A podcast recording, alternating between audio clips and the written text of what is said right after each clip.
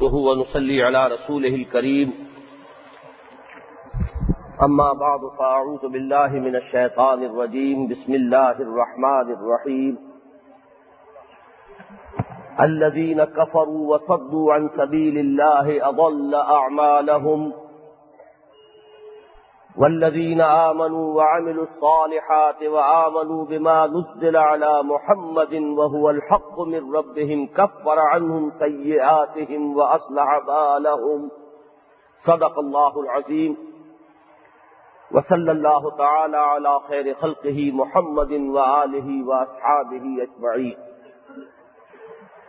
رب اشرح لي صدري ويسر لي أمري واحلل عقدة من لساني يفقهوا قولي یاد ہوگا کہ پچھلے جمعے سورہ محمد صلی اللہ علیہ وسلم کے پہلے رکوع کی تلاوت تو قاری محمد عبد العلیم صاحب نے کی تھی، جو حیدرآباد دکن سے ہمارے سالانہ محاذرات میں شرکت کے لیے تشریف لائے تھے۔ لیکن سورہ، اس سورہ مبارکہ کا درس باقاعدہ شروع نہیں ہوا تھا۔ بلکہ میں نے ترتیب مصحف کے بارے میں کچھ بنیادی باتیں آپ حضرات سے گوشت گزار کی تھی ان میں سے دو باتیں رہ گئی ہیں، وہ گویا کے قرض ہے جو میں اجلت کے ساتھ ادا کر کے پھر اس سورہ مبارکہ کے درس کا باقاعدہ آغاز کروں گا۔ میں نے قرآن مجید کی ترتیب نزولی اور ترتیب مصحف اس کے بارے میں بنیادی باتیں عرض کر دی تھی یہ بھی کہ قرآن مجید کی اکائی آیت ہے، جس کی جمع آیات ہے پھر یہ کہ آیات جو ہیں، وہ صورتوں کی شکل میں جمع ہے سور فصیل کو کہتے ہیں۔ اس سے اس طرف اشارہ ہے کہ گویا کہ ہر سورہ مبارکہ علم اور حکمت اور معرفت اور ہدایت کا ایک شہر ہے۔ پھر صورتیں جو ہیں، ان کی گروپنگ دو طرح پر ہے ایک وہ احزاب یا منزلیں جن کا ذکر ہمیں دور نبوی اور دور صحابہ میں بھی ملتا ہے۔ یہ بنیادی طور پر اس غرض سے کہ سات دن میں اگر کوئی شخص قرآن مجید ایک ہفتے میں ختم کرنا چاہتا ہو، تو ایک ایک منزل روزانہ پڑھ لے تاکہ ایک ہفتے میں وہ قرآن مجید کی تلاوت جو ہے وہ مکمل کر لے۔ یہ چونکہ معاملہ دور صحابہ میں، دور نبوی میں اللہ صاحب الصلاط وسلام موجود تھا، لہذا اس میں ایک حسن اور ربط ہے اور وہ حسن و ربط کیا ہے؟ کہ سورہ فاتحہ کو علیحدہ کر دیں تو پہلے حزب یہ یا پہلی منزل میں تین صورتیں ہیں، پھر دوسری میں پانچ، تیسری میں سات، اس طرح ایک ترتیب سے تعداد بڑھتی۔ آخری حزب یا آخری منزل جو مفصل کہلاتی ہے، حزب مفصل، اس میں پینسٹھ صورتیں۔ وہ بھی تیرہ کا ملٹیپل بنتا ہے۔ البتہ اس سلسلے میں دو ترتیبیں اور بھی ہیں۔ ایک ہے پاروں میں تقسیم، وہ میں ارد کر چکا ہوں کہ دور صحابہ میں، دور نبوی میں اس کا وجود نہیں تھا۔ یہ بات کی بات ہے۔ اسی لیے اس میں ہمیں ایک بے ربطی بھی نظر آتی ہے کہ صورتوں کی فصیلیں ٹوٹ جاتی ہیں۔ اور معلوم ہوتا ہے کہ کسی شخص کے پاس ایک مصحف تھا اور اس نے صفے گن کر تیس میں تقسیم کر دی۔ ایک تقسیم اس سمن میں رہ گئی ہے اور وہ ہے بڑی صورتوں کی تقسیم رکوعوں میں۔ جیسے سورہ بقرہ آپ کو معلوم ہے چالیس رکوعوں پر مشتمل ہے۔ یہ جو سورہ مبارکہ اب ہم سورہ محمد پڑھنے والے ہیں صلی اللہ علیہ وسلم، اس کے چار رکوع ہیں۔ تو یہ تقسیم بھی دور نبوی میں یا دور صحابہ میں موجود نہیں تھی۔ یہ تقسیم بھی بعد میں کی گئی۔ اس کی غرض و غائب کیا ہے؟ کہ طویل صورتوں میں سے اگر کوئی حصہ، کوئی شخص نماز میں پڑھنا چاہے تو ایک رکعت میں کتنا حصہ اس کو پڑھنا چاہیے کہ بے ربطی بھی پیدا نہ ہو اور مضمون درمیان میں سے کٹے بھی نہ بلکہ اس کے اندر ایک حسن جو ہے مانوی اس تقسیم کے اندر بھی برقرار رہے۔ اس کا مجھے اعتراف ہے کہ جس شخص نے بھی یا جن اشخاص نے بھی یہ تقسیم کی ہے، انہوں نے بڑی محنت سے کام کیا۔ اور بڑی توجہ کے ساتھ کام کیا ہے اور اکثر جگہوں پر جو رکوعوں کی تقسیم ہے وہ درست ہے اور مضامین کے اعتبار سے صحیح ہے کہیں کہیں اختلاف کی گنجائش ہے، وہ میں مختلف مواقع پر اپنے درس کے دوران ارد کرتا رہا ہوں، لیکن وہ شاخ کے درجے میں ہے، اکثر و بیشتر وہ تقسیم بہت صحیح ہے۔ یہ رکو رکت سے ہی بنا ہے، ایک رکت میں آپ جب تلاوت کر رہے ہیں تو پھر رکو کرتے ہیں تو اس کے گویا کہ وہاں ایک نشان رکو کا کر دیا گیا۔ پینتیس صورتیں تو قرآن مجید کی وہ ہے کہ جو ایک ایک رکو پر مشتمل ہے چھوٹی صورتیں ہیں۔ لہذا ایک رکت میں ان کو پڑھا جا سکتا ہے، پڑھا جانا چاہیے۔ یہ تو ہماری تن آسانی کا معاملہ تھا کہ اس کو بھی ہم تقسیم کر دیتے ہیں۔ اور اس کے اندر بھی ہم ایک ایک صورت جو ہے وہ مکمل رکت میں پڑھنے کے لیے اب ہماری جو طبیعتوں کے اندر جو آسان، آسانی پسندی آ گئی ہے اس کی وجہ سے، ورنہ یہ کہ صورت ابس جو ہے، اس سے آخر تک یہ پینتیس صورتیں بنتی ہیں، یہ ایک ایک رکو ایک ایک رکو کی ایک صورت۔ میں آج ہی آتے ہوئے گن رہا تھا، تو بائیس صورتیں وہ ہے کہ جو دو دو رکوؤں پر مشتمل ہیں۔ انتیسواں پارا پورا گیارہ صورتیں ہیں، دو دو رکوؤں کی۔ تیسویں پارے میں شروع کی دو صورتیں ہیں، دو دو رکوؤں کی۔ اسی طریقے سے اٹھائیسویں پارے میں دو صورتیں، دو دو رکوؤں کی۔ ایک چھبیسویں میں، ایک ستائیسویں۔ کل بائیس صورتیں ہیں جو دو دو رکوؤں پھر تین تین، چار چار، پانچ پانچ، چھ چھ، یہ بات چلتی ہے۔ سب سے زیادہ تعداد جو ہے وہ سورہ بقرہ کی چالیس رکو تو یہ ہے رکوؤں کی تقسیم، جیسا کہ میں نے ارض کیا، یہ بھی دور صحابہ میں موجود نہیں تھی، یہی وجہ ہے کہ عرب ممالک میں بعض مصحف جو تباہ ہوتے ہیں، ان میں رکوؤں کی تقسیم بھی نہیں ہوتی رکوؤں کا نشان نہیں ہوتا۔ صرف وہی نشان آیات کا اور صورتوں کا، جو دور نبوی اور دور صحابہ میں تھا۔ صرف انہی کا، ان ان کے جو نسخے تباہ ہوتے ہیں، ان کے اندر انہی کا نشان ملتا ہے، نہ پاروں کا نشان نہ رکوؤں کا نشان دوسری جو تقسیم تھی ایک صورتوں کی گروپنگ کی وہ میں بیان کر چکا ہوں کہ مکی، مدنی مکی، مدنی صورتیں جمع ہو کر سات گروپ بنتے ہیں۔ یہ مانوی گروپ ہیں۔ ان میں کافی فرق ہے۔ کوئی گروپ پانچ پارے کا جا رہا ہے، کوئی صرف دو پارے کا ہے۔ تو اس طریقے سے ان گروپ کے اندر اختلاف ہو سکتا ہے، لیکن وہاں مانوی تقسیم ہے۔ وہ حجم کی تقسیم نہیں ہے۔ ہر گروپ کا ایک مرکزی مضمون ہے۔ اسی مرکزی مضمون کے ایک پہلو کو اس گروپ میں جو شامل مکی صورتیں ہیں، وہ ڈیل کرتی ہیں۔ اور دوسرے پہلو سے اسی گروپ میں جو شامل مدنی صورتیں ہیں، وہ بحث کرتی ہیں۔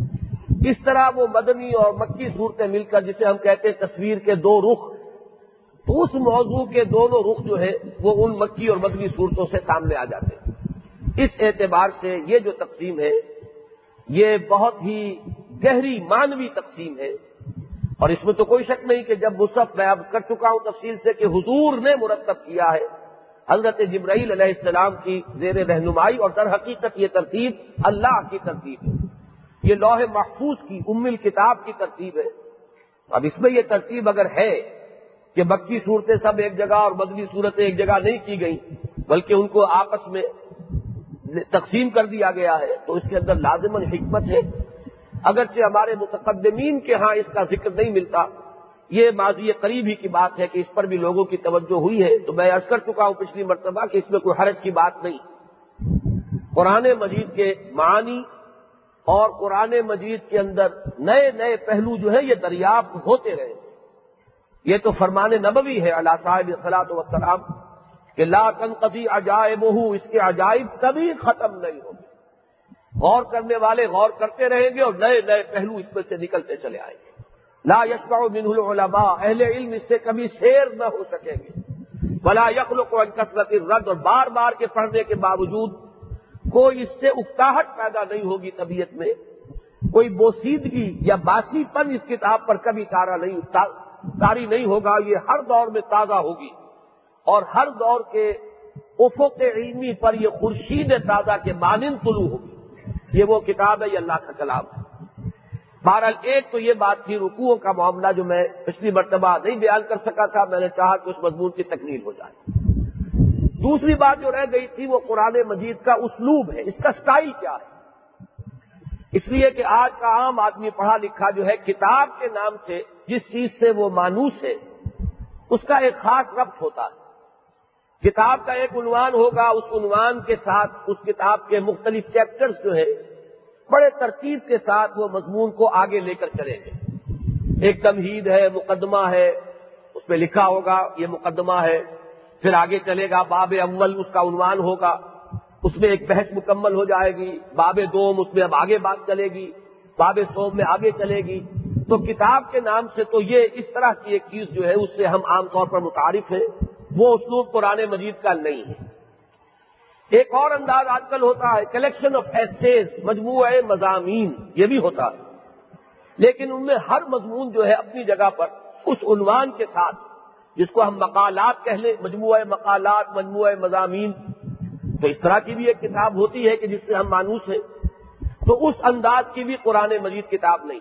تو یہ اب پھر اس کا اپنا سٹائل کیا ہے؟ یہ ہے وہ چیز کہ جس کو اکثر و بیشتر لوگ چونکہ سمجھ نہیں پاتے تو وہ مانوس نہیں ہو پاتے قرآن مجید کے انداز سے اچھا جو معروف اصناف سکون پچھلے زمانے میں ہوتی تھی، ان میں مثلاً شعر، قصیدہ، تو قرآن شعر نہیں ہے، قصیدہ نہیں ہے۔ بلکہ شعر کو تو اکثر و بیشتر قرآن مجید میں کنڈیم کیا گیا ہے۔ استثنائی حالات میں کہا گیا ہے کہ اچھے لوگ بھی ہوتے ہیں شاعر۔ بل لیکن اکثر کے بارے میں جو سورہ شعراء میں جو قرآن مجید کا ورڈکٹ آیا ہے، وہ تو یہی ہے کہ وہ شعرا یا طب الغاون الم ترا ان فی کل وادی یہی مون ان یقول مالا یا ان کے یہاں مبالغہ آرائی ہوتی ہے، ہر وادی میں وہ گھومتے رہتے ہیں۔ اور اچھے سے اچھے شاعر کے بھی جو پیروکار ہوتے ہیں، وہ بڑے بے عمل قسم کے لوگ ہوتے ہیں۔ یہ ہمارا اتنا یوں اٹل ہے یہ معاملہ کہ علامہ اقبال جیسے شاعر کے بھی آس پاس بیٹھنے والے اور ان کے جو حاشیہ نشین تھے، دیکھنے میں یہ آیا ہے کہ عملی اعتبار سے ان کی زندگی جو ہے وہ کوئی بہت قابل تقلید نمونہ پیش نہیں کرتی۔ تو یہ جو قرآن مجید کا ورڈکٹ ہے، یہ بہت ہی بالکل واضح ورڈکٹ ہے۔ پھر حضور کے بارے میں تو صاف طور پر آیا ہے، وما علمنا الشعر وما ينبغي ہم نے انہیں شعر سکھایا ہی نہیں۔ اور وہ ان کے شایان شان ہی نہیں، جب شعر کے بارے میں مجموعی بات وہ ہے، تو گویا کہ حضور صلی اللہ علیہ وسلم کی شان سے تو شعر گوئی جو ہے بہت ہی فروچ ہے ترش ہے آپ کی شایان شان نہیں۔ اس کا تو یہاں تک لطیفہ آتا ہے کہ حضور کو اگرچہ اشعار پسند ہوتے تھے، اچھے اشعار تعریف آپ فرماتے تھے، لیکن اکثر و بیشتر اگر آپ کبھی شعر کبھی پڑھنا چاہتے بھی تھے، تو اس میں کہیں نہ کوئی لفظ آگے پیچھے ہو جاتا تھا، کوئی سکتا پیدا ہو جاتا تھا یا کہیں کوئی اور وہ وزن سے اپنے یا بہر سے وہ شعر نکل جاتا ایک مرتبہ حضور نے ایک شعر پڑھا، حضرت ابو بکر نے سنا اور مسکرائے۔ اور مسکرا کر حضرت ابو بکر نے یاد کیا کہ اشد اللہ کا رسول اللہ۔ میں گواہی دیتا ہوں کہ آپ اللہ کے رسول ہیں۔ مطلب کیا تھا کہ قرآن نے کہا ہے کہ آپ کو شعر سے ملازمت نہیں ہے۔ اور اسی کا ثبوت مل رہا ہے کہ آپ شعر پڑھ رہے ہیں، لیکن اس میں آپ سے کہیں آگے پیچھے ایسا ہو گیا ہے کہ سکتا ہو گیا یا بحر سے یا کسی چیز سے وہ شعر خارج ہو۔ تو قرآن شعر تو نہیں ہے، یہ ثابت ہو گیا۔ اب پھر یہ ہے کیا؟ یہ ہے اصل میں بات۔ جدید اصلاف سکون میں میں نے جہاں تک غور کیا اور شام الہدا کے اجتماعات میں میں نے شاید دو ماہ پہلے کچھ تھوڑا سا اس موضوع کو ٹچ کیا تھا۔ ہمارے جو جدید اصناف ہیں مقالہ ہے، کتاب کا انداز ہے، ان میں سے بھی کوئی کوئی بھی ٹرم جو ہے قرآن مجید پر اپلائی نہیں ہوتی۔ لیکن یہ کہ دو چیزیں جدید اصناف سکون میں کچھ قریب آتی ہیں قرآن کے۔ ایک وہ جسے آپ کہتے ہیں آزاد شاعری بلینک ورس اس میں ایک ردم ہوتا ہے، لیکن یہ ردیف اور کافیہ اور اس کے وزن وغیرہ، اس کی فکر نہیں ہوتی۔ اس لیے کہ جہاں ردیف کافیے کے وزن کا فکر شروع ہو جائے، وہاں لازمن کھینچ تان ہوگی، کوئی بھرتی کا لفظ لانا پڑے گا۔ کہیں ردیف اور کافیہ کی رعایت سے بہتر لفظ چھوڑ کر کم تر لفظ جو ہے، اس پر کناٹ کرنی پڑے گی، تو تسنو اس میں آتا ہے۔ لیکن آزاد شاعری میں یہ تسنو نہیں۔ بلکہ یہ کہ ایک مضمون ہے، وہ چل رہا ہے، کچھ اس میں ردم ضرور ہے، لیکن یہ کہ وزن وغیرہ کا کوئی سوال نہیں۔ تو یہ جو آزاد شاعری بلیک ورس یہ کچھ قریب آتی ہے قرآن کے اسلوب کے۔ دوسری چیز کے جو کچھ قریب آتی ہے، وہ انشائیہ ہے۔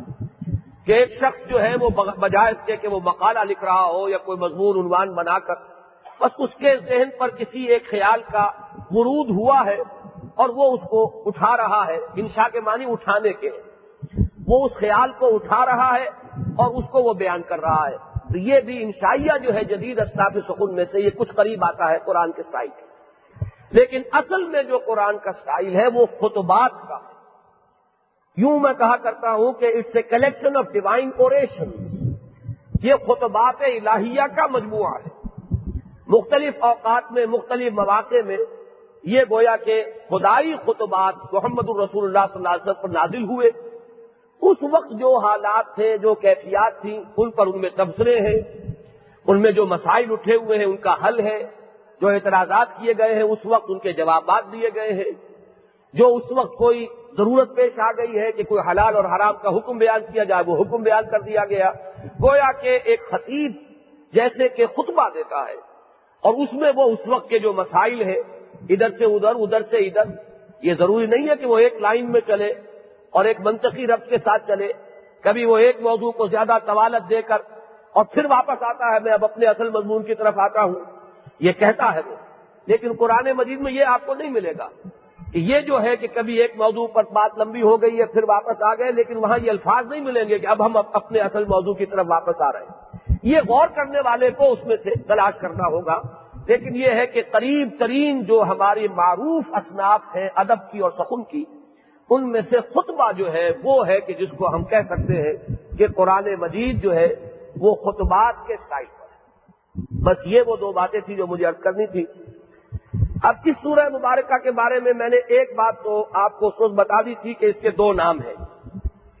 ایک تو یہ مشہور نام، دوسری آیت ہی میں چونکہ نبی اکرم صلی اللہ علیہ وسلم کا اس میں گرامی آیا ہے، تو اس اعتبار سے اسے آپ ہی کے نام سے موسوم کر دیا گیا۔ یہ زیادہ مشہور نام ہے۔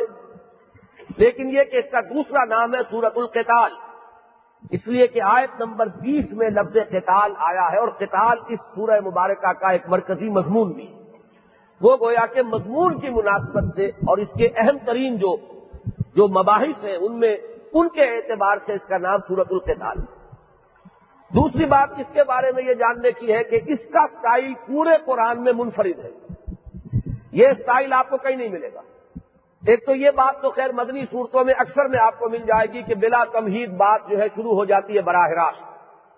چنانچہ مدنی صورتیں تو جو حروف مقطعات سے شروع ہوئی ہیں، وہ تو صرف دو ہی ہیں، سورہ بقرہ اور سورہ عال عمران علی مین باقی یہ کہ آگے چل کر جو آئیں گی یہ صورتیں جن کو کہ ہم مصبحات کہتے ہیں، اس میں بھی شاندار تمہید ہے۔ سب بحال اللہ معافی سماوات و معافی اللہ یو سب اللہ معافی سماوات و معافی الارض۔ تو بڑی پر جلال اور پر حیبت تمہید سے وہ صورتیں شروع ہوئی۔ ورنہ اکثر اور بیشتر جو مدنی صورتیں ہیں، ان میں حروف مقطعات بھی نہیں ہے کوئی تمہید بھی نہیں ہے، براہ راست گفتگو شروع ہو جاتی ہے۔ جیسے ہم دیکھتے ہیں، یا یوہن نبی لما تو ہر ما اللہ یا یوہن نبی ادا تلق تم النساء تلقوهن یا یہ کہ یا الذین آمنوا، سورہ نساء شروع ہو جاتی یا الناس اتقوا ربکم الذی خلقکم من نفس واحدۃ۔ سورہ مائدہ شروع ہو جاتی ہے، یا ایھا الذین آمنوا اوفوا بالعقود۔ سورہ حجرات شروع ہو جاتی ہے، یا ایھا الذین آمنوا لا تقدموا بین یدی اللہ ورسولہ تو یہ تو مدنی صورتوں کا اکثر کا حال ہے کہ اس میں تمہید کے بغیر بات براہ راست شروع ہوتی ہے۔ جبکہ مکی صورتوں میں اکثر و بیشتر میں آپ کو حروف مقطعات ملیں گے، تمہیدی مضمون ملے گا، بڑی پر جلال اور پر حیبت تمہید ملے گی، پھر بات شروع ہوگی۔ اس اعتبار سے تو عام جو مدنی صورتوں کا اسلوب ہے، وہی اس سورہ مبارکہ کا بھی اسلوب ہے۔ لیکن اس میں جو خاص بات آپ دیکھیں گے کہ اڑتیس آیات اس کی ہے اگرچہ اس میں اکثر و بیشتر جس کو ہم قوافی کہتے ہیں، وہ تو ایک ہی ہے۔ ہم اور کم، میم پر اکثر جو ہے صورتیں وہ ختم ہوں گی۔ لیکن جو خاص بات ہے وہ یہ ہے کہ قرآن مجید کا ایک عام اسلوب جو ہے، جو اکثر صورتوں میں آپ کو ملے گا، وہ یہاں نہیں ہے۔ اور وہ یہ ہے کہ اکثر آیتیں ختم ہوتی ہیں اللہ کے اسماء و صفات پر۔ ان اللہ غفور الرحیم، ان اللہ عزیز الحکیم، کان اللہ غفور الرحیمہ تو یہ جو انداز ہے، یہ آپ کو اس سورہ مبارکہ میں بالکل نہیں ملے۔ یہ اپنی جگہ پر بالکل منفرد ہے یہ سورت، اس انداز کی۔ کہ پوری سورت جو ہے وہ ایک خاص طرح پر چل رہی ہے۔ اگرچہ وہ قوافی کا پورا اہتمام نظر آ رہا ہے ردم ہے، سب کچھ ہے، لیکن عام اسلوب جو قرآن مجید کا ہے کہ سورج آیات کے اختتام پر اللہ تعالیٰ کے اسماء اور اور صفات جو ہے ان کو لایا جاتا ہے اکثر و بیشتر جوڑوں کی شکل میں، وہ آپ کو اس سورہ مبارکہ میں نہیں ملے۔ تیسری چیز، اس سورہ مبارکہ کو سمجھنے میں جو بہت اہم ہے، وہ اس کا زمانہ نزول ہے۔ اگر اس کا تعین نہ ہو تو اس میں آدمی کافی چکراتا ہے اس سورت کے بعد مضامین کو سمجھنے میں۔ نے جس قدر تحقیق کی ہے، ہمارے بعض مفسرین نے تو اس ایشو کو ٹچ ہی نہیں کیا۔ لیکن یہ کہ جن حضرات نے بھی اس سے بحث کی ہے، مجھے ان لوگوں کی رائے سے اتفاق ہے کہ جن کا یہ خیال ہے کہ یہ سورہ مبارک کا غزب بدر سے متصل قبل نازل ہوئی۔ یعنی یوں سمجھیے کہ یہ بات تو میں نے اکثر آپ سے کہی ہے کہ ہجرت کے بعد سے لے کر اور غزوہ بدر کے متصل پہلے تک جو آیات قرآن مجید کی نازل ہوئی ہیں، وہ اکثر و بیشتر تو سورہ بقرہ میں جمع ہے وہ بیک وقت نازل نہیں ہوئی، یہ تقریباً سولہ سترہ مہینے بنتے ہیں۔ ان سولہ سترہ مہینوں میں جو خطبات نازل ہوتے رہے اللہ کی طرف سے، ان کو حضور جمع کرواتے گئے۔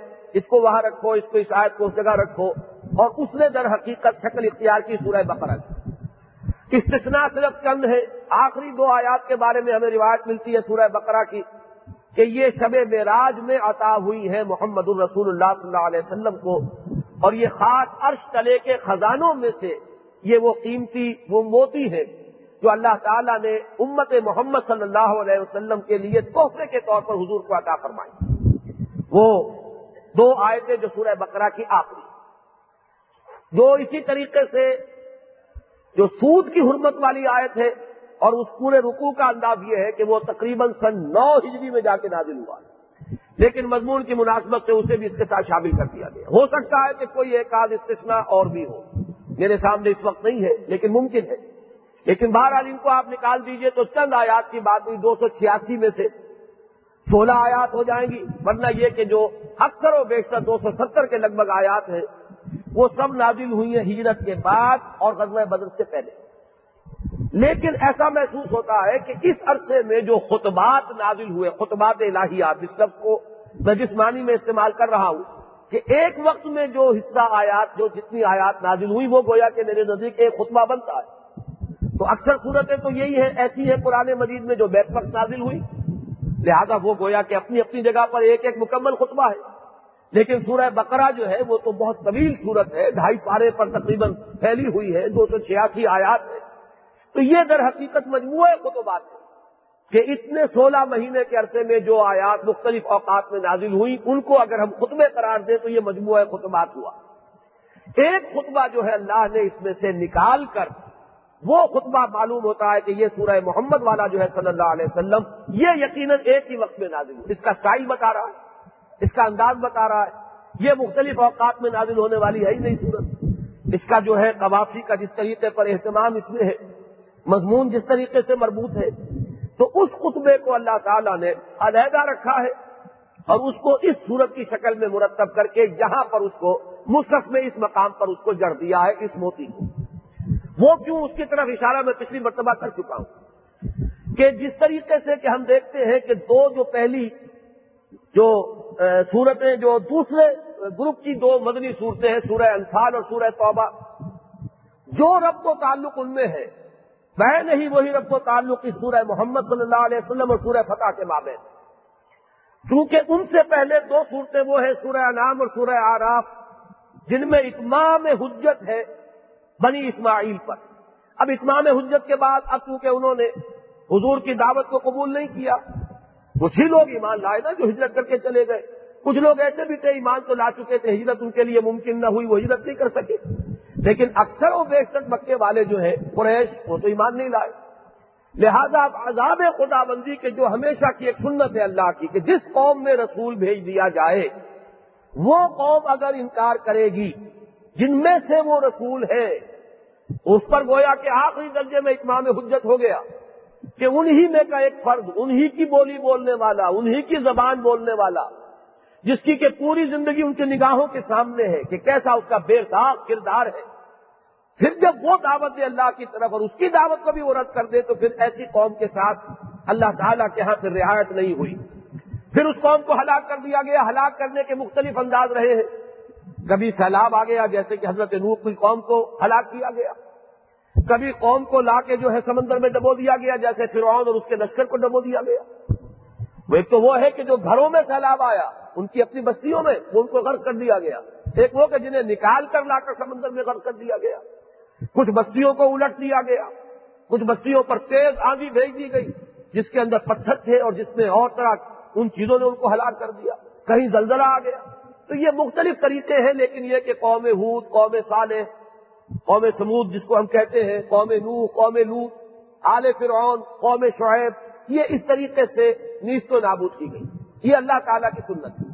تو سورہ انعام اور سورہ آراف کے فوراً بعد گویا کہ جو قریش پر اللہ تعالیٰ کا عذاب آیا جس شکل میں، یہ ایک مختلف شکل تھی کہ چونکہ ان میں سے کچھ لوگ ایمان لے آئے اور وہ بھی خاصی تعداد میں تھے، صرف دو چار تو نہیں تھے نا۔ لہذا ان کے ہاتھوں ان کی گردنیں کٹوائی گئیں۔ یہ اللہ تعالیٰ کا وہ خاص معاملہ تھا جو قریش کے بارے میں اللہ تعالیٰ نے عذاب کی صورت جو ہے طے فرمائی۔ اس کی پہلی قسط ہے کہ جس کا ذکر ہے سورہ انفال میں، غزوہ بدر میں ستر ان کے سرکردہ افراد مارے گئے۔ اور اس کا جو آخری کلائمیکس ہے، وہ وہ ہے کہ جس کا ذکر ہے سورہ توبہ میں، کہ جب یہ چار مہینے ختم ہو جائیں اشر حرم پیدن سرقل اشر الحرم فخر المشرقین ہے تو بجت تو وہ تو مشرقین کا قتل عام شروع کر دو، جہاں پاؤ انہیں قتل کر تو ابتدا اور انتہا۔ عذاب خدا بندی جو قریش کے حق میں جو طے ہوا، اس کی ابتدا غزوہ بدر۔ اس کا ذکر اور اس پر تبصرہ ہے سورہ انفال میں۔ اس کی انتہا وہ کہ جس کا ذکر ہے سورہ توبہ میں، ان دونوں کو جوڑ دیا گیا۔ بالکل وہی رب و تعلق سورہ محمد اور سورہ فتح میں۔ سورہ محمد علیہ صاحب سلاط وسلام یہ نازل ہو رہی ہے غزوہ بدر سے متصل قبل یہ گویا کہ تمہید ہے، اس پہلے عذاب کی قسط کی تمہید جو ہے، وہ سورہ محمد میں صلی اللہ علیہ وسلم وارد ہوئی۔ اور اس آخری عذاب کی تمہید تھی صلح حدیبیہ۔ اس آخری عذاب کے لیے کہ جو فتح مکہ کے بعد آ رہا ہے، فتح مکہ کی تمہید ہے صلح حدیبیہ، جس کو فرمایا گیا، انا فتح نہ کا فتح مبینہ تو سورہ فتح اور سورہ محمد صلی اللہ علیہ وسلم کو یہاں یکجا کر دیا گیا ہے۔ باقی جو تیسری صورت ہے، سورہ حجرات، وہ ہمارے منتخب نصاب میں بھی شامل ہے۔ میں کر چکا ہوں کہ اس کی حیثیت سورہ فتح کی آخری دو آیات کی شرح اور تفصیل کی ہے۔ اس اعتبار سے وہ ایک زمینے کی حیثیت رکھتی ہے۔ کہ محمد الرسول اللہ والذین معه وشداء للكفار رحماء بینہم۔ در حقیقت اس کی شرح ہے اکثر و بیشتر میں اور سورہ حجرات کے آخری حصے میں جہاد کا ذکر ہے۔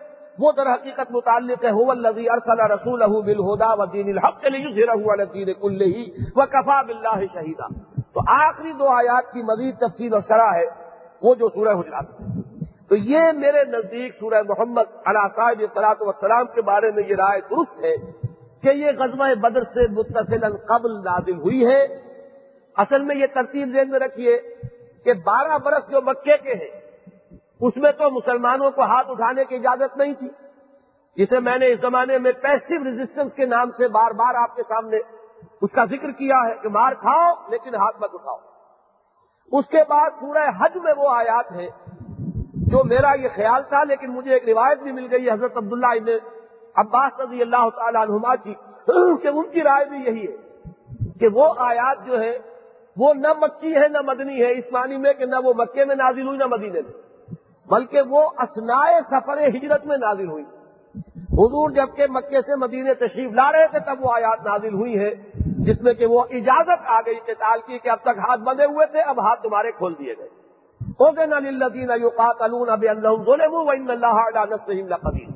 اجازت دی جا رہی ہے ان کو جن پر ظلم و ستم کے پہاڑ توڑے گئے، جن پر جنگ ٹھوسی گئی ہے، لیکن آج تک انہیں اجازت نہیں تھی ہاتھ اٹھانے کی، اب ان کے ہاتھ بھی کھول دیے گئے۔ اور اللہ تعالیٰ نے جو اجازت دی ہے، تو ساتھ ہی ان کی نصرت کا اور مدد کا وعدہ بھی کر لیا۔ اللہ تعالیٰ ان کی نصرت پر قادر ہے۔ تو اس کو ہم کہیں گے اس میں قتال ابھی حکم قتال نہیں آیا۔ ابھی اس قتال آیا ہے۔ اور سورہ بقرہ کے جو پہلی صورت ہے، جو ہجرت کے بعد نازل ہوئی، اس میں حکم قتال آ گیا۔ وقاتل فی سبیل اللہ الذین یقاتلونکم یہ تو جو ہم آیات اب پڑھیں گے، جو سورہ بقرہ میں تیئیسواں رکو ہے، جس میں کہ روزے اور رمضان کا ذکر ہے، اس کے بعد چوبیسویں رکو میں یہ آیت آ گئی۔ اس کے بعد بار بار یہ حکم آیا ہے سورہ بقرہ کے اندر۔ یہ آیت بھی آئی ہے کہ کوتبہ علیکم القتال وہ کرہ القم وہ آسان تک رہوں شعین وہ خیر القم وہ آسان تو شعین وہ شر القم اللہ عالم تم تعالم اب تمہارے اوپر جنگ فرض کر دی گئی ہے اور تمہیں وہ بھاری نظر آ رہی ہے اور صاف گزر رہی ہے، لیکن جان لو کہ یہ عین ممکن ہے کہ کوئی چیز تمہیں اچھی نہ لگے، در حقیقت اس میں خیر ہو۔ اور ایک چیز تمہیں پسند آئے، لیکن در حقیقت اس میں شر ہو۔ اللہ عالم اللہ عالم تو حکم قتال تو آ گیا۔ لیکن ابھی فی الواقع قتال کی کوئی شکل پیدا نہیں ہوئی۔ اس کی ایک تمہید جو ہے، وہ تو جو تالوت اور جالوت کی جنگ تھی، جس کے نتیجے میں حضرت داؤد علیہ السلام ابھر کر سامنے آئے ہیں۔ تو اس کا ذکر سورہ بقرہ میں موجود ہے۔ یہ گویا کہ بتا دیا گیا کہ سابقہ امت کی تاریخ میں جو واقعہ غزل بدر کا پیرل ہے، اس کا ذکر کر دیا گیا کہ اب یہ تاریخ اپنے آپ کو دہرائے گی، جیسے وہ تالوت اور جالوت کی جنگ ہوئی تھی۔ اور اس میں اللہ تعالیٰ نے ایک تھوڑی تعداد میں جو صاحب ایمان تھے، انہیں فتح عطا فرمائی تھی تالوت ایسے، جالوت ایسے شخص کے اوپر۔ اور حضرت داؤد علیہ السلام جو کوئی پروفیشنل فوجی تھے بھی نہیں، وہ تو گڈریے تھے۔ اور وہ اپنے جنگلوں میں اپنے وہ بھیڑوں بکریوں کے گلوں کو لے کر گھما کرتے انہیں کہیں معلوم ہوا کہ جنگ ہو رہی ہے۔ وہ آگے ان کے ہاتھ میں بھی صرف گوپیا تھا۔ وہ گوپیا جس میں پتھر رکھ کر اور گھما کر پھینکتے۔ اس کے سوا کوئی ہتھیار نہیں تھا۔ ادھر جالوت کھڑا ہوا تھا۔ اس طریقے سے غرق آہن کہ صرف آنکھوں کے یہ یہ نشان یہ جگہ تو خالی تھی۔ باقی پورا جسم جو ہے وہ لوہے کے اندر جو ہے وہ جکڑا ہوا ہے۔ تو اب کوئی واضح ہو تو کہاں سے ہو؟ تو حضرت داود علیہ السلام اللہ تعالیٰ نے ان کو نبوت سے سرفراز فرمایا بادشاہت بھی۔ دی لیکن اس وقت تک تو وہ گڈریے تھے، سن کر آ گئے تھے کہ کچھ جنگ ہو رہی ہے۔ انہوں نے آ کر کہا کہ میں نے سنا ہے کہ یہ بڑا اللہ کا دشمن ہے۔ میں اس نامختوم کو، یہ ختنہ نہ ہونا ان کے نزدیک سب سے بڑی گالی تھی۔ یہ جو ختنہ نہیں کرواتے مطلب یہ کہ مشرقین اس نامختوم کو میں جہنم رسید کروں گا۔ لوگوں نے کہا، تم کیا کرو گے؟ یا تو بڑے بڑے سورما جو ہے وہ گھبرا رہے ہیں کہ اس کے آکام میں جائے گا کون؟ تو انہوں نے کہا کہ میں جب شیر حملہ آور ہوتا ہے میرے گلے پر تو میں اس کے جبڑے توڑ دیا کرتا ہوں۔ تو مجھے جانے تو دو۔ اب انہوں نے مقابلہ کیا اور پتھر رکھ کر اپنے گوپی میں جو پھینکا ہے تو وہ آنکھ ہی کے سوراخ میں سے گیا ہے اور بھیجے کو پار کر گیا۔ لیکن میں یہ کہتا ہوں جو خالد حلال سے کر رہے ہیں، لیکن ان کے پیش نظر صرف یہی دنیا ہے، آخرت نہیں وہ یہ نہیں چاہتے کہ دین کے لیے لگے، اپنی محنتوں کو، توانائیوں کو لگائیں دین کے لیے۔ بلکہ کل ان کا ہدف پیسہ بنانا ہے۔ چاہے وہ دھوکہ نہیں دے رہے، چاہے فریب نہیں کر رہے، چاہے صحیح طریقے پر کر رہے، لیکن لگے ہوئے کہ ان کا ہدف، ان کا مقصود اور مطلوب سوائے دنیا کا کچھ نہیں۔ کس کو قرآن کہتا ہے کہ ہم نے صلاحیتیں دی تھی تو اس لیے کہ آخرت بناؤ۔ ہم نے ذہانت دی تھی تو اس لیے کہ ہماری معرفت حاصل کرو۔ ہم نے اگر تمہیں سوجھ بوجھ عطا کی تھی تو اس لیے کہ تمہیں اپنا اصل نفع نقصان معلوم ہو۔ تم حقیقت جان لو اپنی بھی اور اپنی زندگی کی بھی۔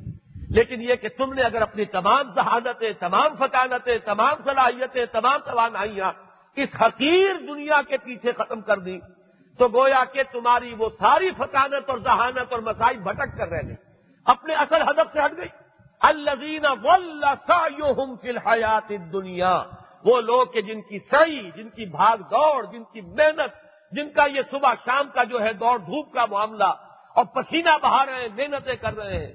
کوئی کہاں پہنچا ہوا دولت کمانے کے لیے اہل و عیال کو یہاں چھوڑ کر؟ بوڑھے ماں باپ سلک سلک کر یہاں پر جان دے رہے ہیں۔ صرف بچوں کو دیکھنے کی حسرت لے کر جو ہے وہ دنیا سے جا رہے ہیں۔ اور بیٹے صاحب بیٹھے ہوئے کہیں پر اور وہ کمائی کر رہے ہیں۔ یہ ہے جو ہمارا اکثر و بیشتر کا حال۔ تو یہ ساری ایسار اور قربانیاں اور محنتیں اور کوششیں اس لیے صرف دنیا کی حاصل کر دیں۔ الزین فی الحیات دنیا وہی لفظ یہاں استعمال کیا ہے۔ اب اس کو اللہ تعالیٰ نے باب افعال سے لا کر ہم نے بھٹکا دی ان کی سڑی۔ ان کی محنتیں اکارت گئی یہ سازشیں کرتے رہ گئے اور اللہ کے دین کا بول بالا ہوتا چلا گیا۔ یہ راستہ روکنے کے لیے ایڑی چوٹی کا زور لگاتے رہے اور محمد الرسول اللہ صلی اللہ علیہ وسلم کا پیغام جنگل کی آگ کی طرح پھیلتا چلا گیا۔ ہم نے اور قبیلوں کے اندر سے حضور کے حمایتی کھڑے کر دیے۔ کہاں یسرف سے تین سو میل دور سے آ کر لوگ محمد الرسول اللہ صلی اللہ علیہ وسلم پر ایمان لائے اور انہوں نے دعوت دی کہ آپ ہمارے یہاں تشریف لائیے۔ تو یہاں در حقیقت وہ بات جو آپ فارسی میں کہاوت کے طور پر کہا کرتے ہیں کہ تدبیر کنت بندہ اور تقدیر کنت خندہ۔ انسان بڑی اپنی محنتیں کر رہا ہوتا تقدیر مسکرا رہی ہوتی ہے کہ یہ کس چکر میں ہے، ہونا تو کچھ ہے نہیں۔ تو اللہ تعالیٰ کی طرف سے وہ بات کہی گئی ہے کہ یہ ایڑی چوٹی کا زور لگا رہے ہیں دار الندوا میں محفلیں ہو رہی ہیں، مشاورتیں ہو رہی ہیں۔ یہ کرو، اس طرح راستہ روکو، ان کو اس طرح مارو، ان غلاموں کو اس طریقے سے ستاؤ، ان کو گھروں سے نکال دو، ان کا سارا ساز و سامان ضبط کر لو، یہ ساری کوششیں کائے کے لیے تھی لوگوں کو روکنے کے لیے۔ کہ کہیں یہ پیغام پھیل نہ جائے، ہو نہ جائے آشکارا شر پیغمبر کہیں کہیں یہ پیغام جو ہے لوگوں کی نگاہوں کے سامنے نہ آ جائے، یہ حقیقت منکشف نہ ہو جائے۔ ہمارے اقتدار کا جو ہے وہ زوال آ جائے گا، ہمارے یہ جو مراحت ہمیں حاصل ہے، یہ ختم ہو جائے گی۔ تو بچاؤ اس کو۔ نظام کوہنا کے پاس مانو، یہ مہاراج انقلاب میں گرڈ اپ یور لائن اپنی قوتوں کو مجتمع کرو۔ اور راستہ روکو ان کا۔ لیکن یہ ساری محنتیں، کوششیں، سازشیں، تدبیریں اکارت ہو گئی۔ اللہ نے ان کو بھٹکا کر رکھ دیا۔ وہ تم میں سے کوئی بھی اپنے ہدف پر نہ پہنچے اللہ دین کفرو و سدو ان سبیل اللہ ہے جن لوگوں نے کفر کیا، محمد الرسول اللہ صلی اللہ علیہ وسلم کا، آپ کے دیے ہوئے پیغام کا، آپ پر جو نازل کی گئی کتاب اس کا، جنہوں نے انکار کیا اور جنہوں نے راستہ روکنے کا، کے لیے ایڑی چوٹی کا زور لگایا، اللہ نے ان کی ساری کوششوں پر پانی پھیر دیا۔ اب اس میں ایک بات نوٹ کیجیے گا کہ ابھی وہ پانی پھرا ہوا لوگوں کو نظر نہیں آ رہا۔ یہ ایک طرح کی پیشن گوئی ہے۔ یہ کہ ابھی تو کفر کا زور ٹوٹا نہیں۔ ابھی تو غزوہ بدر کے بعد یہ حقیقت روز روشن کی طرح آیا ہوگی۔ لیکن قرآن مجید میں مستقبل کے واقعات بھی جو قطعی اور یقینی ہوتے ہیں، انہیں عام طور پر ماضی کے سیزے میں بیان کیا جاتا ہے۔ چنانچہ آپ کو معلوم ہے کہ جنت و دوزخ کے حالات، میدان حشر کے حالات، حساب کتاب کے جو مناظر ہیں قرآن مجید میں آئے ہیں، وہ سب ماضی کے سیزے سے۔ ویسے بھی اللہ تعالیٰ کے جو نگاہوں کے سامنے ان نہ بڑیدم نرا ہو قریبا انہیں یہ چیز بڑی دور نظر آ رہی ہے، ہمارے سامنے موجود ہے۔ لہذا وہ قطعیت اور حتمیت جو ہے وہ فیل ماضی کی شکل میں لائی جاتی۔ اب اللہ اللہ بھٹکا چکا ان کی مسائی کو، اکارت کر چکا ان کی ساری چالوں کو۔ حقیقت کے اندر تو فیصلے ہو چکے ہیں۔ اب یہ کہ صرف یہ کہ عالم واقعہ میں ان کا ظہور ہونے والا ہے تو وہ ہوا چاہتا ہے۔ وہ بھی کوئی دیر کے بات ہے، وہ زیادہ دور نہیں رہا۔ ولدین آمنو وامن الصالحات و آمنو بمانزل علی محمد صلی اللہ علیہ وسلم۔ اب یہ عام اسلوب میں نے بارہ آپ کو بتایا ہے کہ قرآن مجید کنٹراسٹ جو ہے سائملٹینیس کنٹراسٹ فوری تقابل، اس اسلوب کو بہت استعمال کرتے ہیں۔ جہاں اہل جنت کی بات بتائیں گے، ساتھ ہی جہنمیوں کا ذکر آ جائے گا۔ جہاں کفار کے انجام کا ذکر ہوگا، ساتھ ہی اہل ایمان کے جو حالات ہونے والے ہیں، ان کا ذکر ہو جائے گا۔ تو یہ ایک فوری تقابل کا ایک انداز ہے جو قرآن مجید میں بکثرت ہے۔ سنا کہ یہاں جب ان کافروں کی بات ہوئی تو ساتھ ہی۔ ولدین امن الصالحات، اور وہ لوگ جو ایمان لائے اور جنہوں نے نیک عمل کیے۔ لیکن یہاں بھی نوٹ کیجیے، عمل اور عمل کا لفظ یہاں مشترک ہے۔ آمالہم جمع میں آیا۔ عمل میں اور فیل میں میں نے میں جو میرا کتاب کا ہے سورت العصر پر، اس میں یہ بحث کی ہے بہت سادہ الفاظ میں۔ کہ عمل کا ترجمہ بھی ہم کام کرتے ہیں اور فیل کا بھی کام۔ لیکن بڑا فرق ہے۔ عمل اس کام کو عربی میں کہتے ہیں جس میں محنت فرق ہو، محنت طلب کام، مشقت طلب کام، تھکا دینے والا کام۔ اسی لیے عاملت الناصبہ عاملہ کہتے تھکا ہوا۔ بڑی مشقت جس پر پڑی ہو، وہ عاملہ۔ اس کے چہرے پر اس کی وجہ سے اس میں لال ہے اور تکان ہے گھوسٹن کے آثار ہے تو عمل جو ہے ان کا بھی تھا۔ ان نہ یقین قیدن واقید و قیدا۔ تو ان لوگوں کا جو عمل تھا، محنت تھی، کوشش تھی، حضور کا راستہ روکنے کی، اس کے بارے میں تو فرما دیا اللہ اب یہاں اہل ایمان کا، یا عمل الصالحات کا، صرف یہ نہ سمجھیے کہ اس سے مراد نماز روزہ ہی ہے۔ یقیناً نماز بھی ہے۔ روزے کا تو حکم ابھی آیا نہیں۔ یا یوں کہیے کہ چلیے آ گیا ہے تو ابھی بالکل تازہ تازہ آیا ہے۔ یہ اعمال کون سے ہیں جن کا ذکر کیا جا رہا ہے؟ ابھی تو شراب کی حرمت بھی نہیں آئی، سود کی حرمت بھی نہیں آئی۔ وہ تو کہیں کافی دنوں کے بعد آنے والی ہے۔ زکات کا ابھی پورا نظام نہیں آیا۔ اس کے مقادیر، اس کا نصاب یہ ابھی معین نہیں ہوا۔ یہ عمل الصالحات سے مراد کیا ہے؟ دین کے لیے جو محنت انہوں نے کی ہے، جو قربانیاں انہوں نے دی ہیں، دین کو پھیلانے کے لیے جو اپنی ذہانت اور اپنی توانائیاں کرتی ہیں۔ حضرت مصعب بن عمیر ہیں، حضرت خباب بن العرب ہیں۔ حضرت عبداللہ ابن مسعود ہیں۔ یہ وہ لوگ ہیں جنہوں نے حضور سے قرآن سیکھا۔ ادھر وہی نازل ہوئی، ادھر یاد کر لی۔ اور اب آپ گھوم رہے ہیں، ہر گھر میں جا رہے ہیں اور قرآن کی تعلیم ہو رہی ہے۔ یہ عمل، یہ محنت، یہ مشقت جو ایمان کا لازمی تقاضا، جس کو سورت العصر میں کھول کر بیان کیا گیا وامل الصالحات وتواس و بالحق سے وتواس و تو اصل میں جب بھی لفظ عمل صالح آتا قرآن مجید میں کیونکہ ہمارا ایک خاص ذہنی پس منظر بن چکا ہے۔ نیک کام کیے، نیک کام میں نماز، روزہ، حج زکات عمرہ، یہی آ جائے گا۔ اس میں یہ ہے کہ فرائض سے آگے بڑھیں گے، نیکی اور بہت زیادہ زور مارے گی۔ تو نوافل تعجد ہو گئی، اشراق ہو گئی، یہ ہو گئی۔ اس سے آگے ہمارا تصور جاتا نہیں۔ میں اس لیے یہ پوری تفصیل بیان کر رہا ہوں کہ یہاں دیکھیے کانٹیکٹ کیا ہے۔ مکی صورتوں میں جہاں لفظ عمل سالے آتا ہے وہاں تو معلوم ہوتا کہ ابھی تو وہاں نماز بھی ابتدا میں پنج وقتہ نماز کا تو نظام ہی نہیں تھا۔ باقی یہ کہ ابھی حلال حرام کا کوئی حکم ہی نہیں آیا۔ ابھی تو کھایا جا رہا تھا، سود بھی اور پی جا رہی تھی شراب بھی۔ لیکن یہ کہ وہ عمل سالے کیا تھی؟ وہ وہ محنت، وہ مشقت، وہ ایثار، وہ قربانی، وہ مسائل کا جھیلنا، وہ ڈک کر کھڑے ہو کر کہنا کہ ہاں میں ایمان لایا ہوں محمد پر صلی اللہ علیہ وسلم۔ چاہے میرے جسم کے ٹکڑے اڑا دیے جائیں۔ یہ ہے وہ عمل سالے یہ ہے وہ محنت۔ محنت طلب کام، مشقت طلب کام۔ تو فرمایا ولدین آ منو واہ میرے سوال ہاتھ وہ آ منو علی محمد صلی اللہ علیہ وسلم۔ اور وہ جو ایمان لائے، اس پر کے جو نازل کیا گیا ہے، محمد پر صلی اللہ علیہ وسلم۔ یہ ذرا تشریح طلب ہے بات کہ ولدین آمنو میں اگر یہ چیز موجود ہے، اس کا علیحدہ ذکر کیوں کیا؟ ایمان کا کوئی مفہوم ہی نہیں۔ جب تک کہ ایمان بالقرآن جو چیز حضور پر نازل کی گئی وہ اس میں شامل نہ ہو۔ اس کا ذکر خاص طور پر اس لیے کیا جا رہا ہے، یہ تاریخی پس منظر ہے۔ جو غزوہ بدر اور جو سورہ بقرہ کے ابتدائی جو رکو ہے، ان کے ذمن میں میں تفصیل سے بیان کیا کرتا ہوں۔ بعض حضرات کے سامنے ہوگا، ذہن میں مستدر بھی ہوگا کہ مدینہ منورہ میں جیسے حضور تشریف لائے، تو ایک ایلیمنٹ ایسا پیدا ہو گیا تھا۔ ابتدان تو تھے یہ یہود، ان کے علماء۔ ان کا دعویٰ یہ تھا کہ صاحب ٹھیک ہے، آپ توحید کی دعوت دیتے، ہم توحید کو مانتے، اللہ کو مانتے۔ آپ آخرت کی بات کرتے، ہم بھی آخرت کو باس بادل موت کو مانتے۔ ہیں آپ رسولوں کا ذکر کرتے ہیں ابراہیم کا موسا کا، عیسیٰ کا، ہم بھی مانتے۔ ہیں تو ہم بھی مسلمان ہیں۔ ہمیں بھی ماننا پڑے گا کہ ہم مومن ہیں۔ چاہے ہم آپ کو نہیں مانتے، تو چلیے، نہیں مانتے، ایک کو نہیں مانا نا باقی ہم سینکڑوں کو تو مان رہے ہیں۔ یہ در حقیقت ان کا دعویٰ تھا کہ ہمیں بھی تسلیم کرو۔ ہماری بھی ایک حیثیت ہے۔ اور یہی چیز در حقیقت یہود کی جو یہ ذہنیت تھی، یہی پرمیٹ کر کے یہ منافقین کا جو ایک طبقہ پیدا ہوا ہے، اس میں یہی ذہنیت اصل میں پیدا ہوئی کہ یہ کیا ضروری ہے کہ ہم ہر بات میں محمد کی بات مانیں صلی اللہ علیہ وسلم۔ آخر یہ بھی تو ہماری طرح کے انسان ہے اسی گوشت پوش کے بنے ہوئے۔ ٹھیک ہے، ہم مان لیں گے، ہم توحید کو مانتے ہیں، ہم آخرت کو مانتے ہیں۔ چلیے، ہم قرآن کو بھی مان لیتے ہیں۔ لیکن یہ کہ محمد کی شخصی اطاعت صلی اللہ علیہ وسلم، یہ ان پر بہت گراں تھی۔ اور اس میں ایک بات میں اور کیا کرتا ہوں، اس پر غور کیجیے گا۔ اور ذرا ٹھیک اس کو پس منظر میں سمجھیے کہیں آپ یہ سمجھ لیں کہ میں کوئی توہین کر رہا ہوں۔ دیکھیے ہمارے لیے حضور صلی اللہ علیہ وسلم کا معاملہ کیا ہے؟ ہمارے سامنے گوشت پوسٹ کا مجسمہ محمد ابن عبداللہ موجود نہیں ہے صلی اللہ علیہ وسلم۔ ہمارے لیے حضور کی حیثیت ایک انسٹیٹیوشن کی ہے، ایک ادارے کی ہے ایک شخص کی نہیں ہے۔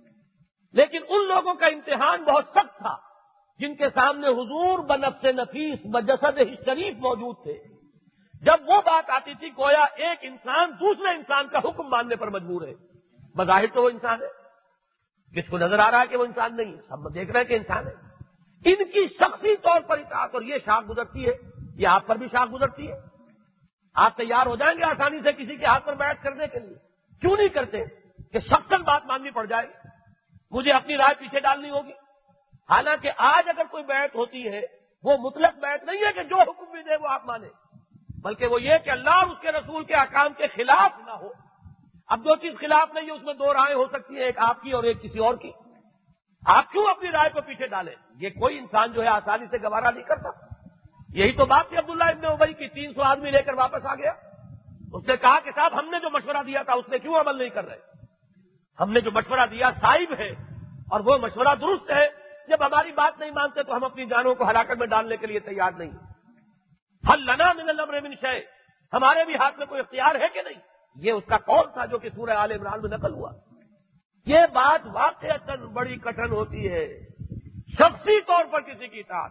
اس پر طبیعت آسانی سے آبادہ نہیں ہوتی۔ نفس جو ہے بغاوت کرتا ہے۔ اسی اعتبار سے تو میں کہا کرتا ہوں کہ واقعہ یہ ہے کہ ہم اندازہ نہیں کر سکتے اس عظمت کا کہ جو حضرت ابو بکر کی میرے سامنے آتی ہے، میں بیان نہیں کر سکتا۔ کس طرح اپنی نفی کی ہے، اپنی شخصیت کی نفی۔ بالکل نگیشن ہے اپنی۔ ہمیں کہیں نظر نہیں آتا کہ کسی معاملے میں ابو بکر نے حضور کی رائے کے مقابلے میں اپنی کوئی رائے دی بھی ہو۔ معلوم ہوتا ہے کہ اپنے تشخص کا بالکل جو ہے، اس کی نفی کر دی ہے حضرت ابو بکر نے۔ اس طرح اپنے آپ کو گم کر دیا ہے۔ یہ کہنا آسان ہے فنافر رسول لیکن واقعہ یہ ہے کہ فنافر رسول کا لفظ اگر کسی شخص پر بتمام و کمال آتا ہے ثابت، تو وہ ابو بکر صدیق رضی اللہ تعالیٰ لیکن یہی در حقیقت ہے ان کی عظمت۔ یہی حضور نے فرمایا بھی ہے کہ ابو بکر کو جو تم پر فضیلت ہے، وہ نمازوں کی کثرت کی وجہ سے نہیں ہے۔ وہ روزوں کی کثرت کی وجہ سے نہیں ہے۔ نمازیں اور روزے کرنے والے تو ان سے کئی گنا زیادہ آگے موجود تھے۔ حضرت عمر ابن العاص کے بیٹے حضرت عبداللہ سے بڑھ کر کون ہوگا جو کسی روز بھی جو ہے ناغا کرنے کو تیار نہیں؟ حضور نے حکمن روکا ہے۔ تب بھی یہ بات انہوں نے منوائی لی حضور سے کہ اچھا حضور، ایک دن میں روزہ رکھوں گا، ایک دن ناغا کروں گا۔ یہ بھی حکمن حضور صلی اللہ علیہ وسلم نے انہیں روکا ہے یہ پوری پوری رات کی نماز پڑھنے سے۔ تو عبداللہ ابن عمر ابن العاص سے کون آگے جائے گا؟ اب اس سے آگے تو انسان کی کیپیسٹی ہی نہیں ہے نا۔ یہی ہے جو وقت ہے، اس کے بعد چوبیس گھنٹے کا۔ لیکن یہ کہ حضرت ابو بکر کا معاملہ حضور نے فرمایا کہ نماز یا روزے کی کثرت کی وجہ سے نہیں ہے۔ ان کو جو فضیلت ہے، وہ اس چیز کی بنا پر ہے جو ان کے دل میں ہے۔ وہ دل میں جو ایمان، دل میں جو یقین، دل میں جو حب رسول، اللہ کے رسول کی محبت، دل میں جس طرح اپنے آپ کو بالکل ان کے قدموں میں بچھا دینے والی بات یہ ہے وہ شیخ جس نے انہیں افضل البشر بعد الانبیاء بالتحقیق بنایا۔ یہ چیز تھی کہ اب اس کا میں بالکل کنٹراسٹ دکھا رہا ہوں کہ عبداللہ ابن ابئی کے لیے یہ چیز یہی سب سے کٹن مرحلہ تھا۔ منزل یہی کٹن ہے قوموں کی زندگی میں۔ وہ جو اقبال کا شعر ہے کہ آئینے نو سے ڈرنا، طرز کوہن پہ اڑنا۔ منزل یہی کٹن ہے قوموں کی زندگی میں، تو یہ اپنی نفی کرنا جو ہے، یہی تو بڑا کٹن مقام ہے۔ اسی میں فیل فیل ہو گئے منافق۔ اسی میں فیل ہو گئے تھے یہود کے علماء، ورنہ وہ اس طرح پہچانتے تھے حضور کو جیسے اپنے بیٹوں کو پہچانتے تو یہاں در حقیقت اس کی نفی کرنے کے لیے فرمایا گیا وہ آمنو بیمان ضلع محمد۔ اب کسی کا ایمان معتبر نہیں ہوگا جب تک کہ وہ محمد پر ایمان نہ لائے صلی اللہ علیہ دیکھیے، یہی وجہ ہے جو میں نے تفصیل بیان کی ہے۔ اس کو آپ اپنے ذہن میں بٹھائیے کہ سورہ بقرہ کا دوسرا رکو شروع یہیں سے ہوتا ہے۔ وہ میننا سے میں یقول آمنا بلّہ ہے بل یومن آخر وہ بے مومنین وہ اپنی زبان سے بھی دو ایمانوں کا دعویٰ کرتے تھے صرف۔ انسانوں میں سے وہ بھی ہیں جو کہتے ہیں ہم اللہ پر بھی ایمان رکھتے ہیں اور یوم آخر پر بھی ایمان رکھتے ہیں۔ جہاں ان کی زبان رک جاتی تھی وہ ایمان بھی محمد ہے صلی اللہ علیہ وسلم۔ اس کے لیے تیار نہیں تھے۔ تو در حقیقت یہاں ذکر جو ہے وہ یہود کا ہے۔ لیکن چونکہ یہود ہی کے زیر اثر جیسے آپ انڈر گروتھ کہتے ہیں نا کسی بڑے درخت کے نیچے، وہ جھاڑ جھکاڑ، تو یہ جو نفاق کی انڈر گروتھ ہے، یہ یہودیوں کے زیر اثر تھے ان کے درختوں کے جھنڈ کے نیچے یہ جھاڑ جھکاڑ نفاق کا اگا ہے، اور وہاں بھی یہی تھا کہ انہیں اصل قد حضور سے تھی صلی اللہ علیہ وسلم۔ باقی وہ کہتے تھے، ٹھیک ہے مانتے تو یہاں اس کا اضافہ کیا گیا اس پس منظر میں کہ ولدین آمن عامر الصالحات و آمن بما نصر علی محمد وہ الحق کو من رب حالانکہ وہ چیز جو محمد پر نازل کی گئی صلی اللہ علیہ وسلم، وہ حق ہے ان کے رب کی طرف سے۔ جن لوگوں نے یہ بات کی کب فران ہم اب یہ عدل اعمال کے مقابل کی بات ہے۔ اللہ نے ان سے دور کر دیا، کر دی ان کی برائیاں۔ ان کے اگر کوئی اعمال تھے، پرانی زندگی کے، ایمان سے پہلے کی زندگی کے اگر کوئی ان کے گناہ تھے، غلطیاں تھیں، وہ سب صاف ہو تین چیزیں حضور نے فرمایا ہے کہ جو انسانی زندگی کے سابقہ تمام گناہوں کا کفارہ بن جاتی۔ ان میں سے اولین یہی ہے ایمان لانا۔ کفر سے اسلام میں آنا، یہ نمبر ایک۔ نمبر دو ہے، حج جو اللہ کے ہاں مقبول ہو جائے۔ یہ نہیں کہ جو بھی سفر کر آئے مکے مدینے کا، وہ حاجی تو وہ ہو گیا، بورڈ پر نام لکھے گا بڑا تکڑا حاجی۔ لیکن وہ حج جو اللہ کے ہاں قبول ہو جائے۔ اور تیسرے، ہجرت، گھر بار چھوڑ کر، اہل و عیال کو چھوڑ کر اللہ کے لیے نکل جانا۔ یہ وہ تین اعمال ہے کہ جن کے بعد سابقہ زندگی کے تمام گناہ ایک دم ختم ہو جاتے ہیں۔ تو کب فران ہوں سیاحت وہ بالحم بال کا لفظ بہت جامع ہے عربی زبان میں۔ احوال، ظاہری، باطنی، کیفیات۔ تو اللہ نے ان کے حالات کو بالکل درست کر دیا۔ ان کا انجام درست ہوگا۔ ان کی اس وقت کی ظاہر و باطن کی کیفیات کو درست کر دیا، ان کے ظاہری اور مخفی حالات کو درست کر دیا۔ تو اللہ تعالیٰ نے یہ تو اس دنیا میں انہیں دیا۔ بس زال کا بے ان الدین کفرو واؤ نہیں ہے زال کا بے ان الدین کفرو یہ کیوں ہوا؟ یہ جو کنٹراسٹ ہے، یہ جو ایک ظاہری تعداد ہے کہ ایک تو وہ لوگ ہیں کہ جو کفر کی روش اختیار کی اور لوگوں کو روکتے رہے، ان کی ساری مسائی ختم ہو گئی۔ ایک یہ جو ایمان لائے بالخصوص اس چیز پر جو محمد پر نازل کی گئی صلی اللہ علیہ وسلم، اس لیے کہ اب ایمان وہی معتبر ہوگا، جو حضور پر ایمان اور حضور پر جو چیز نازل کی گئی، اس پر ایمان جس میں شامل ہو۔ یہ وہ لوگ ہیں کہ جن کا انجام اتنا اچھا ہے کہ تمام ان کی سابقہ خطائیں معاف، اور یہ کہ آئندہ کے لیے اللہ تعالیٰ کا وعدہ اسلحہ بالہ ظال کا بے الزین کفر الطبا الباطل۔ یہ اس لیے ہوا کہ جن لوگوں نے کفر کی روش اختیار کی انہوں نے پیروی کی ہے باطل کی۔ حال ہے کہ باطل کا حقیقی وجود کوئی نہیں ہوتا۔ وہ تو ایک شراب ہے۔ شراب جو ہے نظر آ رہا ہے کہ پانی ہے۔ حالانکہ پانی نہیں ہے۔ آپ اس کے پیچھے دوڑیں گے۔ نتیجہ کیا نکلے گا؟ آپ کی وہ ساری بھاگ دوڑ وہ بیکار ہوگی۔ بلکہ سورہ نور میں جو تمثیل آئی ہے کہ پانی تو نہیں ملتا، البتہ بہت منتظر ہوتی ہے تو یہ کیفیت کیوں ہے کہ انہوں نے پیروی کی ہے باطل کی؟ ان لذین من تب الحق رب اور جو ایمان لائے ہیں، انہوں نے اپنے رب کی طرف سے جو حق نازل ہوا ہے، اس کی پیروی کی۔ حق اصل میں کہتے ہی اسے کہ جو واقع موجود ہو، جو شاید نظر آئے حقیقت موجود نہ ہو باطل ہے۔ یہ اصل لفظ ہے، جو مانی ہے اس کے حق کے، وہ یہ۔ حقیقی شے یعنی اس کا کوئی وجود ہے۔ ایک ہے خیالی شے، ایک وہ ہے کہ جو آپ کے وہم کے اندر ہے، اس کا وجود کوئی نہیں۔ تو وہمی وجود، خیالی وجود، اس کے مقابلے میں ہے واقعی وجود، اس کو حق کہتے ہیں۔ اسی لیے الحق جو ہے وہ اللہ کی ذات ہے۔ ذال کا بے اللہ ہو الحق۔ اس لیے کہ حق تو ہے اللہ ہی کی ذات۔ حقیقی وجود اسی کا ہے۔ باقی جو کچھ نظر آ رہا ہے، یہ حقوقی، حقیقی وجود نہیں ہے۔ یہ تو ٹرانزینٹ فیزز ہے یہ تو پرچھاوا ہے کہ جو ہے، اس وقت ہے، اب کل نہیں ہوگا۔ جیسے درخت ہے اور درختوں کا سایہ ہے۔ جیسے کہ آپ آئینے کے سامنے کھڑے ہیں، ادھر بھی آپ نظر آ رہے ہیں، حقیقت میں نہیں ہے۔ کلو بافل کون ہے وہ لو خیال اور حکوسن فل مرایا زلال جو کچھ بھی کائنات میں نظر آ رہا ہے، یا وہم ہے، یا خیال ہے، یا آئینے کے اندر جو تصویریں آ جاتی ہیں آ جاتے ہیں، اس کی مثال ہے۔ یا جو سائے ہوتے ہیں، اس کی مثال ہے۔ وجود حقیقی صرف اللہ کا ظال کا بے اللہ الحق۔ اب جو شے حق کی طرف سے آئیے وہی حق ہے۔ قرآن حق، یہ ہے حق۔ تو جنہوں نے حق کی پیروی کی آخر کار تو وہی بامراد ہو گئے۔ وہی پہنچیں گے اپنی منزل مراد کو۔ وہی ہوں گے کہ جن کی مسائی جو ہے، نتیجہ خیز ہوں گی، برابر ہوگی جو اپنے ہدف کو اچیو کریں گے۔ یہ ہے اصل سبب۔ ظال کا بے ان الزین کفر تبا الباطل ون الزین امن تبا الحق رب کدال کا یبر اللہ سے اسی طرح اللہ تعالیٰ لوگوں کے لیے ان کی مثالیں بیان کرتا ہے۔ یہاں یہ نوٹ کرنے کی بات ہے، مثال کا لفظ کیوں کہا میں اشارہ کر چکا ہوں کہ ابھی یہ حقیقت پردہ مستقبل میں مستور ہے۔ یہ حقیقت تو کھلے گی نا۔ یوم بدر میں کہ کیا ہوا یہ؟ کہاں ایک ہزار کیل کانٹے سے لیس؟ کہاں یہ تین سو تیرہ؟ تلواریں بھی شاید آٹھ تھی کل۔ ہر ان میں سے تین سو تیرہ میں سے ہر ایک کے پاس تلوار نہیں تھی۔ کسی کے پاس صرف نیزا ہے اور کچھ ہے نہیں، کسی کے پاس تیر کمان ہے اور کچھ ہے نہیں، کسی کے پاس تلوار ہے۔ یہ حال جہاں ہو، اس فوج کا تصور کیجیے جس کا رسالہ صرف دو گھوڑوں پر مشتمل ہے۔ یہ ستر اونٹ دو گھوڑے یہاں سیراب ہو جاتے۔ حفیظ جالندری مرحوم نے بہترین وہ نظم کہی ہے تیرا کی فریاد، جس میں یہ عدد موجود ہے۔ ستر اونٹ دو گھوڑے۔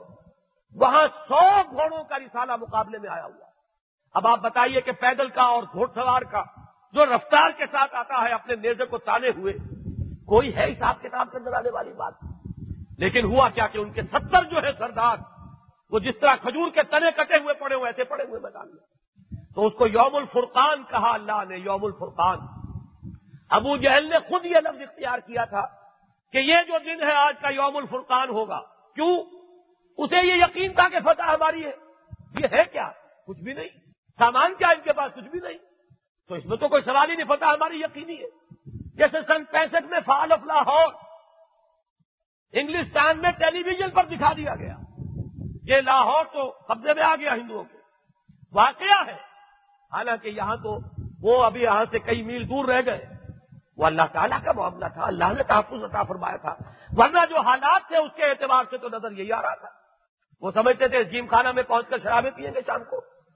تو جو چیز اس طریقے سے یقینی انہیں نظر آئی تھی کہ ٹیلی ویژن پر اسے واقعے کی شکل میں دکھا دیا۔ اسی طرح ابو جہل نے کہا تھا کہ یہ تو یوم الفرقان ہوگا، پتہ چل جائے گا کون حق پر ہے۔ اسے یقین تھا نا کہ جیتوں گا میں، تو کیوں نہ پہلے سے میں پروپیگنڈے کی ایک مشین تیار کر لوں۔ کہ یہ دن ہوگا جو طے کر دے گا کہ کون حق پر ہے، کس کے ساتھ اللہ ہے۔ اللہ نے فرمایا بعد میں سورہ انفال میں کہ واقع ہم نے اسے یوم الفرقان بنا دیا۔ بات کھل کر آ گئی کہ کون حق پر ہے، کس کے کس کو اللہ کی مدد حاصل کی۔ لیکن یہ چیز تو ابھی جیسا کہ میں نے ارد کیا، ابھی پردہ مستقبل میں مستور ہے۔ یہ آیات تو نادل ہو رہی ہیں ابھی اس سے پہلے۔ لہذا امسال کا لفظ ہے کزال کا یقر اللہ سے امسال اس طرح اللہ تعالیٰ لوگوں کے لیے ان کی مثالیں بیان کرتا ہے۔ تاکہ جو حقیقت شناس لوگ ہیں، وہ حقیقت کو پالیں۔ جن لوگوں میں یہ صلاحیت ہے کہ ان مثالوں کے ذریعے سے اور اس حقیقت تک پہنچ جائے، وہ ابھی سے اس حقیقت کا جو ہے، ان کا ادراک اور شعور حاصل کر لیں یہ تین آیات ہوئی ہیں اور میں دیکھ رہا ہوں کہ آپ لوگوں میں بے چینی ہے۔